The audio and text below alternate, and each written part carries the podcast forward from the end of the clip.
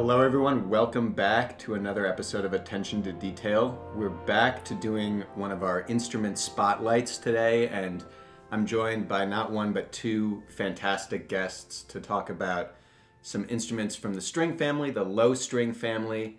We have with me Tanner Manise, violist, graduate of the Colburn School and New England Conservatory, and Ben Manis, uh, return guest on the podcast. That's ch- right. Cellist and conductor, graduate of the Colburn School, Rice University, and now is the resident conductor of the Houston Grand Opera. Welcome, guys. Thanks so much for joining me. Thanks for having us, Jacob. Fantastic to be here. Yeah. So we're talking about viola and cello, respectively. And I wanted to ask some questions right off the bat. We already did an episode on the violin, but for our listeners, the, this series on, on instrument breakdowns is supposed to give our listeners a little bit of clue as to what to listen for when they hear a piece that either features a specific instrument or an instrument in the context of the larger symphony orchestra or quartet or something like that. Let's start with you, Tanner. Uh, the viola is the higher of the two instruments. What um, might a composer be thinking when they write something for the viola, or what is the viola's kind of role in the quartet, the orchestra? What type of parts do you generally play? Um, well, first off, a number of composers did write elegies for the viola, so that might give you a clue into the sort of darker nature of its character that is evocative in the mind of composers as opposed to something a violin might inspire. Yeah. So it's it's a lower instrument than the violin. We should mention that. Not much lower, but a little lower. And in quartets and or uh, in orchestra playing, uh, what do you tend to see in in viola parts? It tends to be parts that, for the most part, connect other parts of the orchestra together. It's sort of like the glue. There are uh, many other locations, you know, not not quite as frequent, where the viola is featured as sort of the main melodic, sort of solo like an instrument. But generally, its its role is to sort of bring these other parts together, sort of stew the pot. Yeah, I, I I would agree with that. It's it often plays accompanimental roles, but also a lot of melodies for the viola and a lot of, uh, especially in the quartet, certainly an, an equal equally important part to any of the others. So Ben cello, um, maybe a couple more melodies than the viola, but what what when a when a composer writes for the cello, what are they thinking? Uh, well, they're probably thinking, wow, I want this to sound amazing. So I'm going to write it for cello. I think cello. I think you'd be right in a- lot of people's favorite instrument. It is a lot of happens to be people's favorite instrument. A Yeah. lot of people say that because they think the cello sounds more like the human voice than other instruments because of because of the register, because of the sort of depth of the instrument, and um, I think a lot of the th- things that composers write for it that are most successful are when they actually sort of go for the vocal qualities of the instrument, the sort of longer lines, um, really kind of singing playing. So what do you see in standard cello parts? I feel like there's there's more of a mix. Um, Yeah, there is because especially in a string quartet, you know, the cello's role most of the time in a lot of the standard rep is to just you know sort of play bass lines, um, and especially sort of the farther back you go, the more that tends to be true. Although it is by no means always true. Um, so you do- find even you know in Mozart quartets, like his last three quartets, um, have great, uh, beautiful cello melodies. Um, but you know it is true even for those great ones. For most of the quartets, you are still just playing bass line. right. Which is actually an interesting point. So you, you mentioned, I mean, now the cello plays a lot of melodies. Occasionally, it'll it'll be have an accompanimental role. Talk a little bit, maybe Tanner. You can talk first about uh, as we go through various eras of music. What's the what's the evolution of your instrument? Where where do you find music that you like playing best as a violist? Do you have a lot of baroque music in your repertoire? Um, talk a little bit about yeah. Well, so that's that's a very interesting question, um, and one would al- almost have to ask, ask you what kind of viola. Now, the modern viola we play, the bulk of the solo repertoire and pieces you would hear that would feature the instrument would have been written romantic period and, and later for the most part. There, there's a few classical concerti and stuff that are played and some Baroque pieces, but the Baroque it's repertoire, a lot of it is not necessarily written for the viola that we could see today. It would be written for a viola da gamba, viola da braccio. There's so many different kinds of viola, viola d'amore, that just aren't as widespread anymore. Um, so we take a lot of that repertoire and play it on our own instruments. Yeah. Um, and there are those who do specialize in all these uh, instruments that that are much less widespread these days, and you can find recordings, and, and it's really cool to explore that. So Ben, how about you? Uh, for cello, talk a little bit about the the evolution of the instrument over time. So, I mean, we do have some great Baroque repertoire, the most important of which is the six cello suites that were written by J.S. Bach, um, which violists also play. Uh, that's probably some of their best Baroque repertoire as well, even though it is not their repertoire. Um, but yeah, it was really sort of in the middle of the of the 19th century that the cello sort of came into its own as a um, as a vehicle for for real solo instrument, um, and you start getting solo concerti, uh, Dvorak, Schumann, and others. Um, whereas really the only sort of standard Baroque or early classical concerti that are still in the in the you know common repertoire um, are the two by Haydn. Um, and so it's in the middle of the 19th century that that sort of really opens up um, and the cello starts getting used as it should be. Yeah, but I think uh, in both cases for these instruments, more than an instrument like the violin, um, the violin has enormous amounts of, of Baroque repertoire written specifically for it. There are six Bach uh, partitas and sonatas for the violin, um, but also it was the preferred instrument, I think, of Vivaldi, Corelli. All these composers wrote a bunch for the violin. But now I'd say in in a string quartet setting, and certainly in the orchestra, uh, all the string instruments have have their own unique role. Um, so let's talk a little bit about.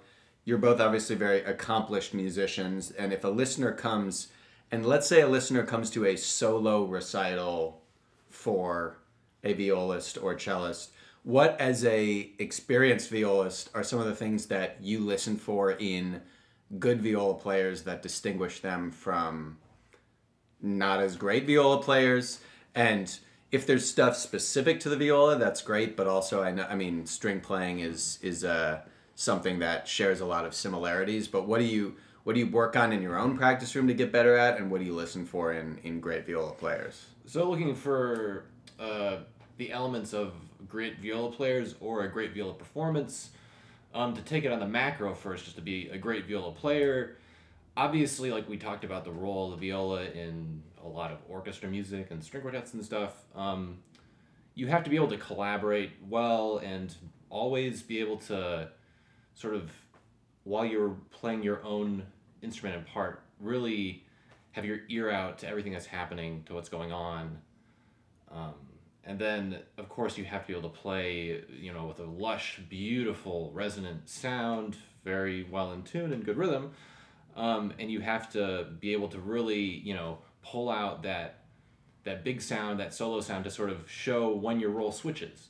Yeah. Um, and so that's kind of the cards you're dealing with as a viola player. Um, going to a great viola solo performance, on the other hand, you're going to see a wide variety of styles of music play. A lot of it's going to be contemporary. So you want to also be able to to understand music from the whole gamut of of, of the literature, from Baroque all the way through stuff composed you know, in the last decade. Um, we have much less re- repertoire. So, as a violinist or cellist, one might mainly play just one sort of small period of time of music as as as a professional. You might you might have a period of music that you play way more than everything else. I think as a violist, if you're doing it as a you know playing solo performances and stuff, you're gonna have to be able to play everything because there's just not enough of one period of time to just be like, yeah, I only play, you know, turn of the twentieth century French and English music. right Like, right That's what I do. Yeah. So No, that makes sense. Do you feel like I also wonder because I think um, a lot of people switch from the violin to the viola, and I think a lot of people find that it's harder to make a good sound on the viola. Do you feel that sound quality uh, is is a thing that's you have to work on constantly, and really good viola players get this great sound quality. Yeah, that's that's definitely like trying to find that sound quality, and I think it also comes down to the sort of idiosyncrasies of the instrument itself. Like viola is very from viola to viola in measurement and dimension and character a lot a lot more than maybe maybe violins. Cellos a little more than violins but violas maybe the more than most. Change mm-hmm. the proportions of the lengths of the instrument. No one really knows how to make the ideal viola. Because mm-hmm. of the viola for its registral timbre it would need to be much larger than we could physically hold under our neck. So that means that anyone creating a viola is going to have to make some tough decisions. Give up something to try and get gain something else.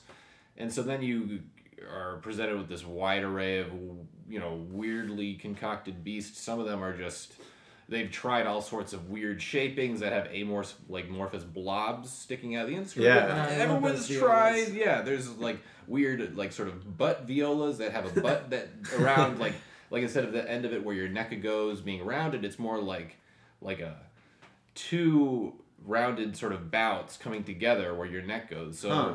it the people have tried to sort of cheat the system in all sort of different ways and so that kind of is analogous to the players that approach these instruments You know, that's that's really. I had actually never heard it phrased that way, which which I I had never really thought about the idea that um, based on the register of the viola, it can't actually fit like because the violin fits perfectly, but that makes so much sense. And like you said, I mean, to go to the cello now, as it relates, maybe if we think about the double bass, I think the violin, viola, and the cello double bass kind of dichotomy is very similar because the double bass also is a very hard instrument to get a really great sound on Yeah, and basses come in all shapes and sizes. and they do and cello is very standardized and i mean i'd ask you the same question that i asked tanner what do you practice as a cellist but i would venture to say in my experience cello is one of the instruments i mean all string instruments are hard but maybe the instrument in the string family that's that most people seem to be able to produce a pretty good sound on Well, I would. You're not sure. I'm not sure about that. Uh, have you heard a beginning violin player I have. I Have you- was have you one. heard of I beginning was one viola once in my player? no but but Um, what do you practice yeah, as I mean, a cellist Well, it, it's so it sort of depends, as Tanner was saying. I mean, our role can vary so much. So I think the most important thing for a string for a string quartet cellist is sort of finding that versatility because a lot of the time you're going to be called on to be the double bass player of the group and you have to you know know how to how to work with your bass line within what's going on how to sort of create a specific sound that will then support the rest of the group but also there are times when you're the solo instrument times when you know you might switch with the viola and the viola plays lower than you and now you're an inner voice and you have to you know figure out how to play with the second violinist like that. Um, and so i think that's part of what makes quartet playing so interesting as a cellist is that variety.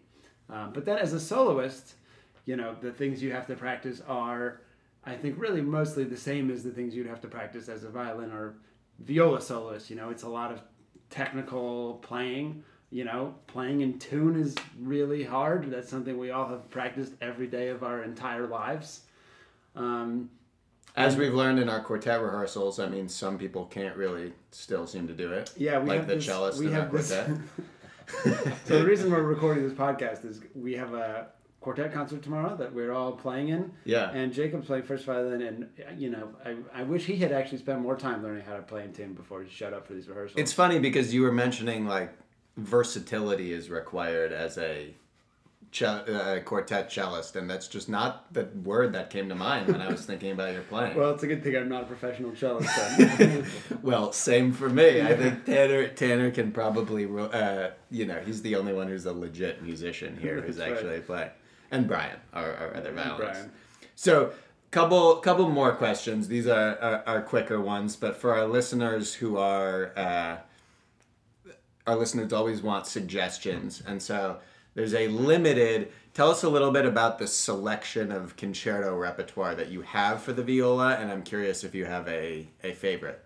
But the, the selection. All right. Well, so the. the sorry. I mean, there's a there. The, let's be real. There's what a selection there's a very limited number of viola concertos that we standardly encounter. Yes. Um, and for any concerto that you play, there's generally a great player and a great story behind it. So there's generally some player and some fantastic composer happened to cross paths, and that inspired that person to take on the monumental task of writing out a solo and orchestral part for this amazing idea. So.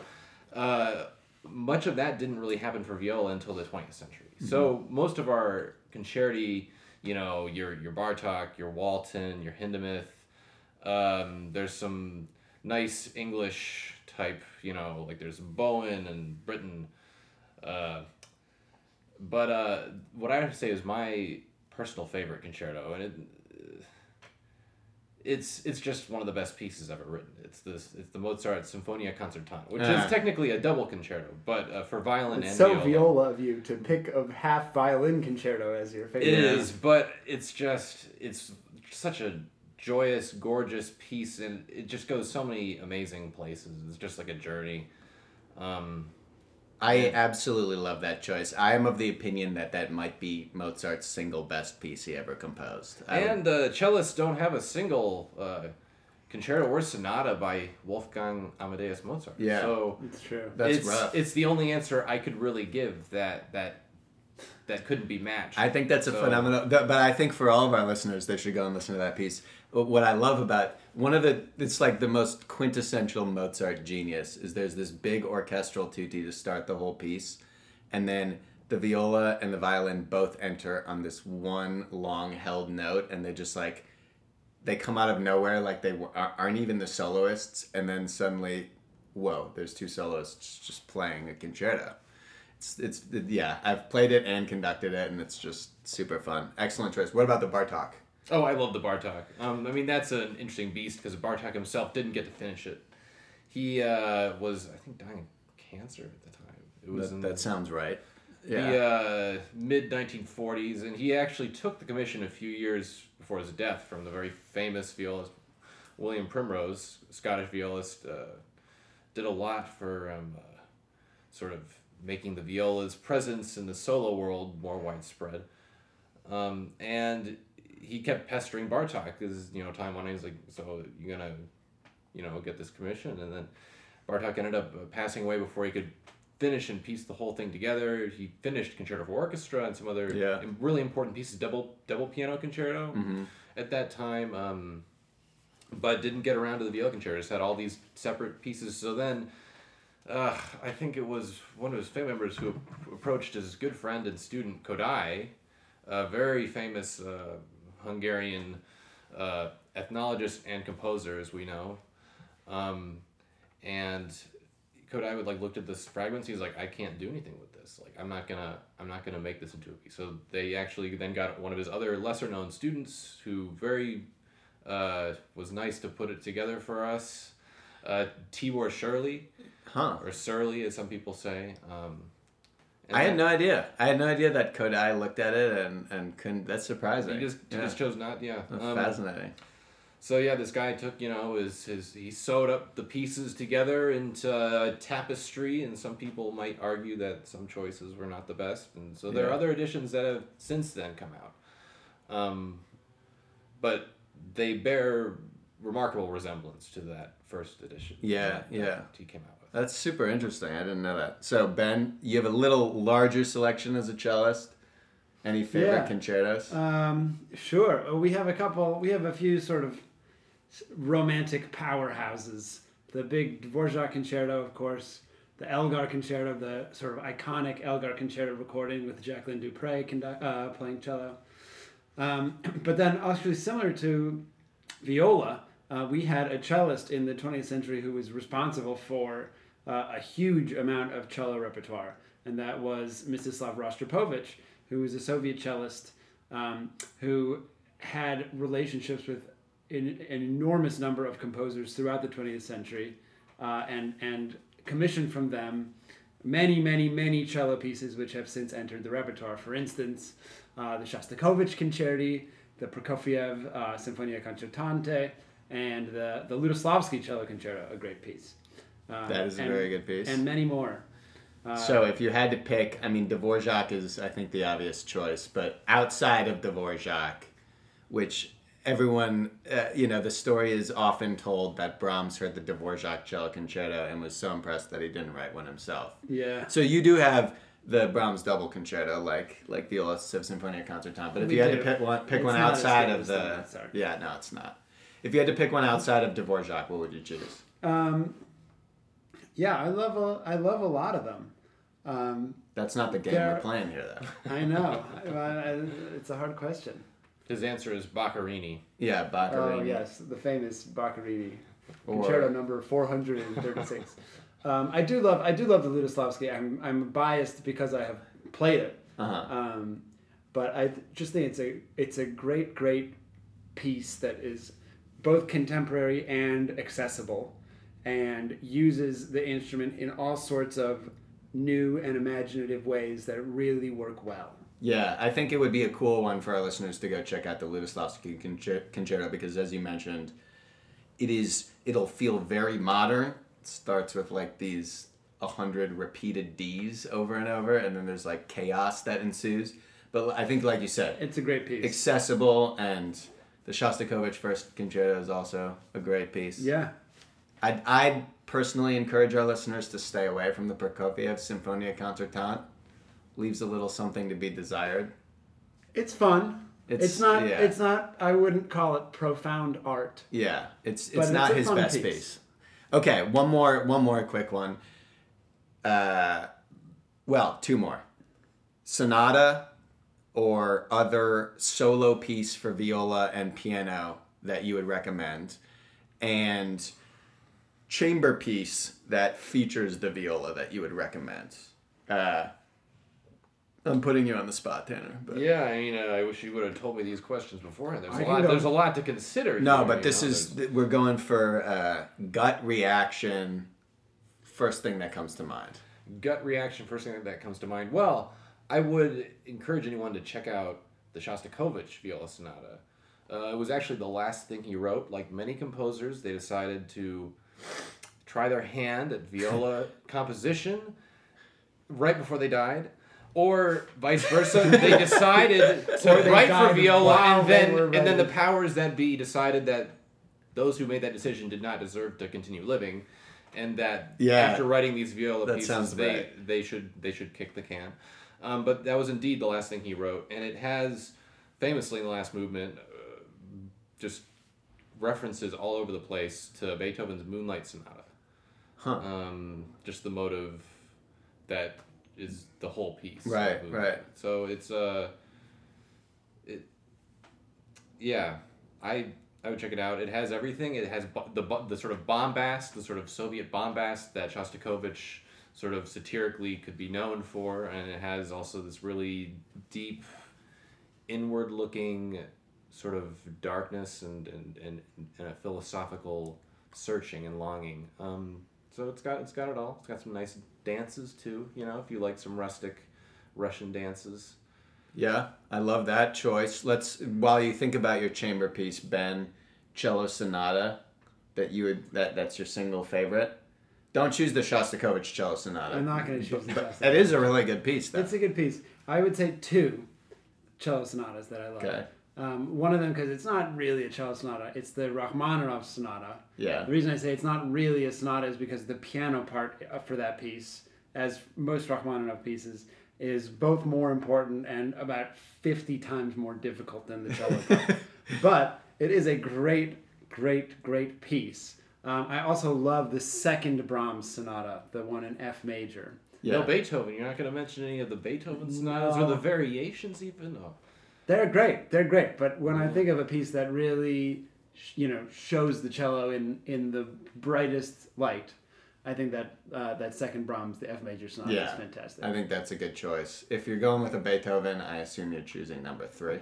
I would actually. four. I like. I don't know. I like all the last three, Yeah. three, four, five. The fugue movement of the of the fifth one, the D major one, is is fantastic. But I think that's it's more that's great because it's just great music. It's not great because it's a great use of the cello as an instrument. Yeah, right, right. I can see that. Okay, how about chamber piece? Any chamber pieces that highlight the viola that come to mind? Chamber pieces that highlight the viola. Yeah. Um, one chamber ensemble that I do very much like um, that you your listeners may or may not have heard much is the the combination of flute, viola, and harp. Mm-hmm. And there's a, handful of great repertoire for this. The most well known of them is is uh, by Debussy. Um, and uh, unfortunately, that was uh, once again a story of a composer approaching composing for the viola, and then shortly thereafter passing away. He was going to publish a collection of sonatas that uh, for flute, viola, harp, and then one for each of those instruments. Wow. So he, he did the one for you know the combination of all all the instruments, and then he never got around to the viola one before he, he passed shortly. That. I had no idea. So What is that piece called again? I've heard it several. Is it just It's called Sonata for Flute. flute, viola, yeah? and harp, That is a really good piece. but in. French. Yeah, right, exactly. but our, our listeners can search for Debussy flute, viola, and harp. And they can probably take away from this podcast, if nothing else, like if you're feeling a little unhealthy, don't start writing for the viola. I feel like that's that that seems to be a, yeah. a harbinger of doom. So Ben, uh, cello highlighting pe- chamber piece. I was actually about to use that word harbinger, but I wasn't sure if it was harbinger or harbinger. Uh, I think it's Harbinger. That I think there's an R in there, Harbinger? and I think that's. There's I, no way that's right. We'll check it afterwards. Okay. It just rolls off the tongue easier though. I, I think I think Jacob's right. Okay. I, I think I Um, thought for a long time it was Harbinger. Like it's like it's a I don't bringer think there's of an doom. R after that. Oh wait, he's serious about the R. No, I don't think there's that R there either. Um, we can look this up on the air. Let's do it. This is what the people need to know. It is not Harbinger. it is Har Harbinger. Harbinger. Harbinger. Harbinger. So you've been binging Har rather than bringing it home with you. Harbinger. Harbinger. All right. It's a harbinger of doom. I'm glad we sorted that out. Okay, so Um, all I of our would listeners say- learned that today. Yeah. This. Uh, If nothing this else. is- yeah. Um, cello piece. Um, this is not a specific cello piece. I've always loved playing any of the Bartok quartets. Uh-huh. And the reason for that is because as a cellist, you know, people say all the time about how the four instruments in a string quartet are all equal. Yeah. But cellists, we don't usually feel that way. Uh-huh. We don't usually feel like we're equal. We feel like the runt of the litter. And uh, but in the Bartok quartets, we really are equal. The way he writes is so uh, so spread out.